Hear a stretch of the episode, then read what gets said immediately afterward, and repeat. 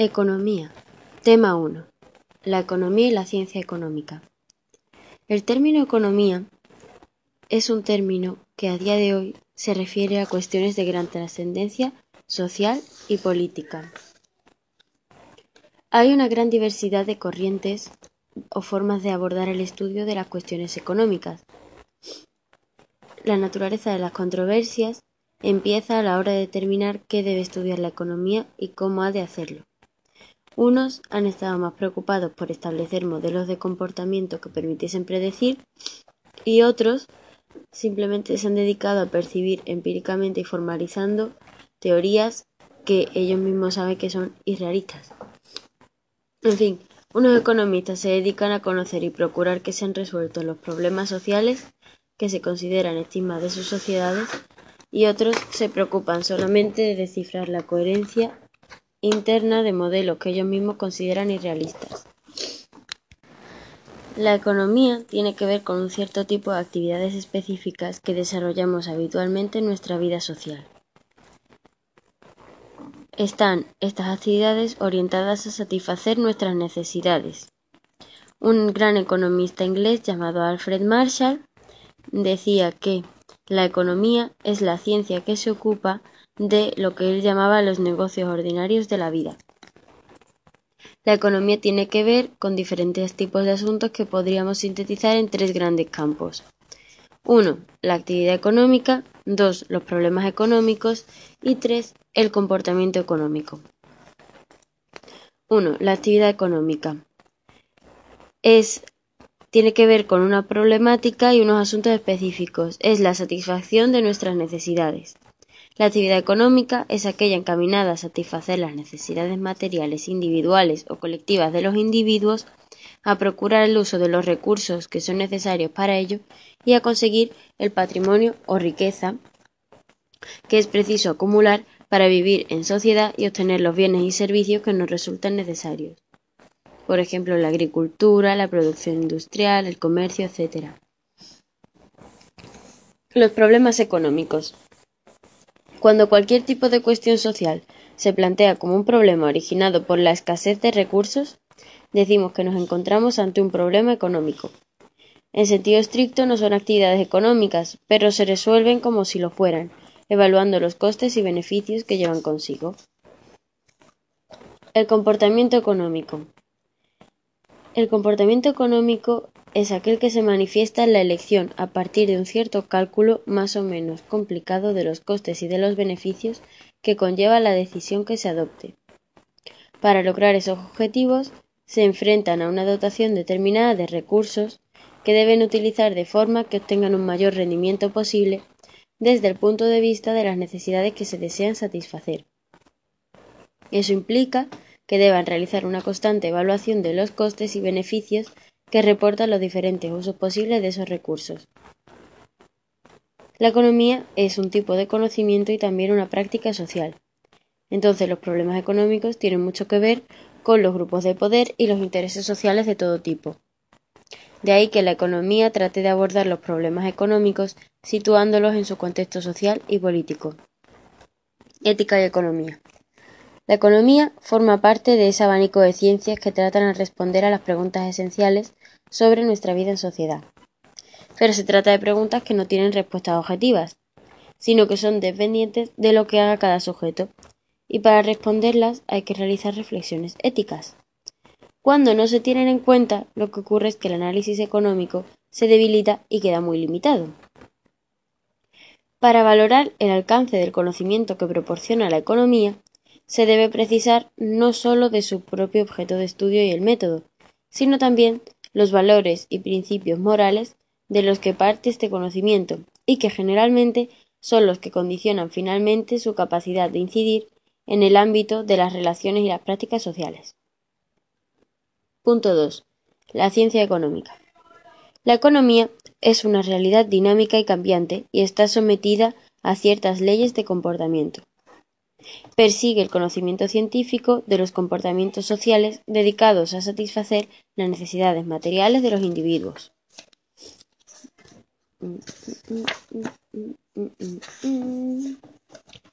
Punto 3.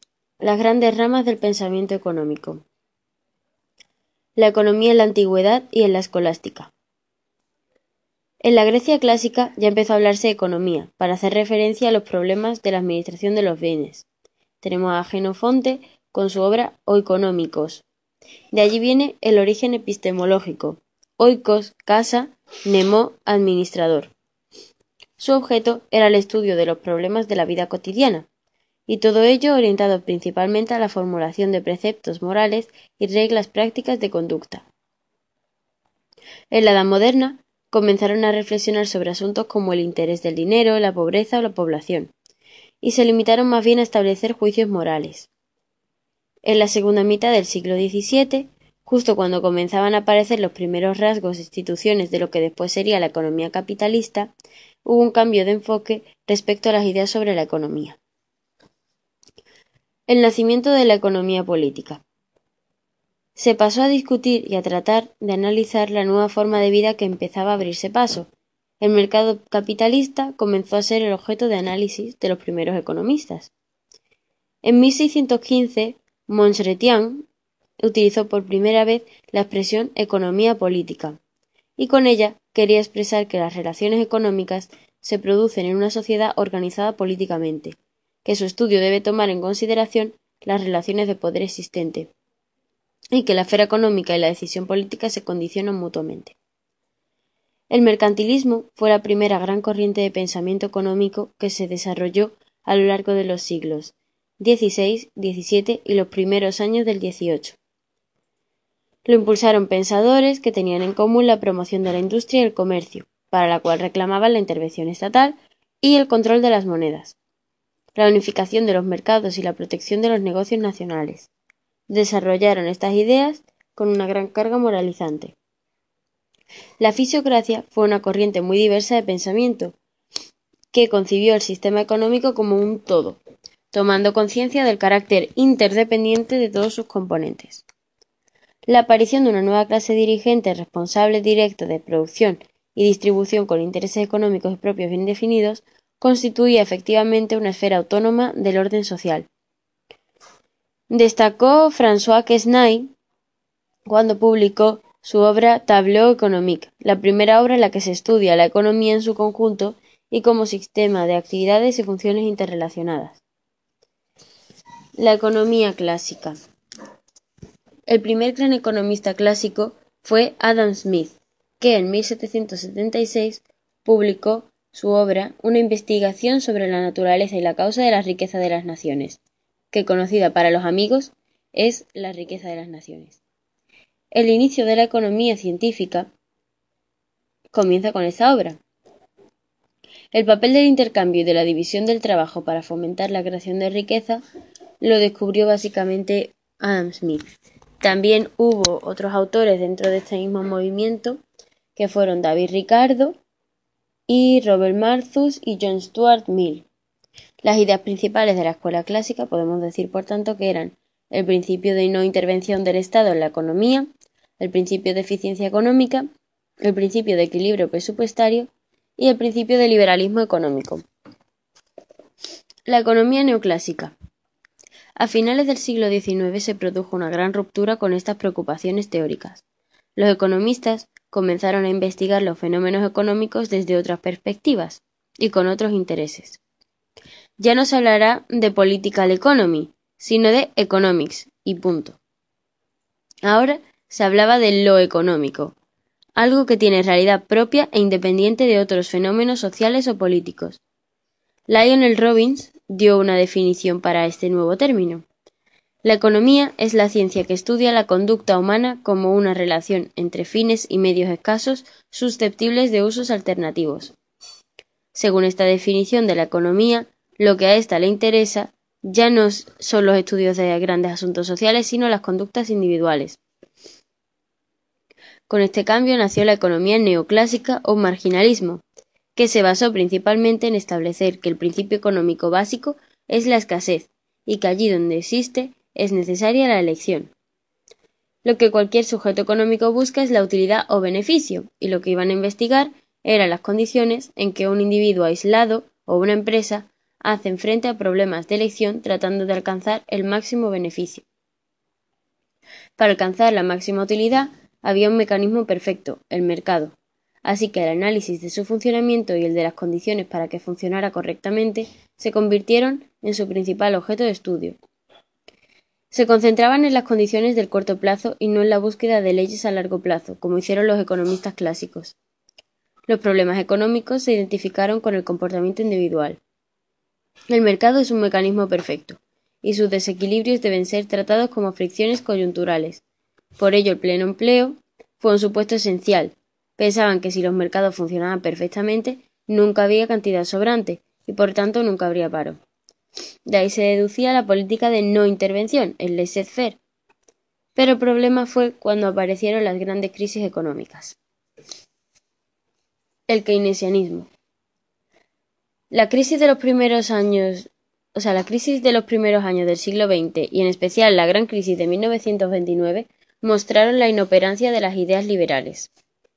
Muchos gobiernos de la época decidieron intervenir, y así gracias a la intervención estatal se logró crear empleo y hacer que se recuperase la actividad productiva. Un economista británico de gran intuición, John Maynard Keynes, fue quien tuvo la habilidad y el ingenio de teorizar sobre estas prácticas tan pragmáticas de los gobiernos. Lo que defendía Keynes era cómo lograr el pleno empleo y evitar las fluctuaciones económicas. El mercado no garantizaba por sí solo el equilibrio, sino que permitiría al Estado corregir los desequilibrios y compensar las insuficiencias del gasto privado. La influencia del pensamiento económico keynesiano fue enorme. Fue el detonante y la referencia de todo el pensamiento económico durante más de cuarenta años. Después de la Segunda Guerra Mundial, el pensamiento keynesiano fue consolidándose analíticamente. El amparo del crecimiento económico de la posguerra y la consolidación de lo que se llamó el estado de bienestar, caracterizado por la amplia gama de necesidades sociales cubiertas por el gasto público, se aplicaron en instrumentos de verificación y se formularon nuevas fórmulas de intervención estatal. Monetarismo y neoliberalismo. En la llamada Escuela de Chicago se desarrolló una importante corriente de que criticó Durham, en la Escuela de Chicago se desarrolló una importante corriente que criticó duramente el peso del Estado en la economía, así como la utilización de los mecanismos fiscales como fórmula principal de enfrentarse a los desequilibrios económicos. Encabezada por Milton Friedman, allí se consolidó el monetarismo, una corriente antiintervencionista, que reivindicaba la lógica autónoma del mercado, se preocupaban por los efectos desequilibradores de la política económica y proponían un acercamiento más microscópico a la realidad de los agentes económicos. Ese nuevo liberalismo, para recuperar el beneficio privado, convirtieron el nuevo pensamiento económico dominante, bajo la forma inicial de una revolución conservadora y después como políticas de ajuste estructural dieron al cuerpo neoliberal, con más o menos fuerza, a la política económica de los últimos cuarenta años. Las corrientes críticas. La economía post-keynesiana daba más fuerza a tres nuevos elementos: la distribución de la renta, las instituciones financieras y los sindicatos y empresas multinacionales. La economía institucionalista critican el irrealismo del modelo neoclásico y fundamentan su análisis en el estudio de las instituciones sociales y políticas en las que se, se desenvuelven los individuos y que consideran determinantes de los hechos económicos. Y por último, la economía marxista dedicada a analizar las crisis, la desigualdad que afecta al crecimiento capitalista, el desarrollo y el subdesarrollo o la naturaleza de los mecanismos reales de acumulación. Fin del tema 1.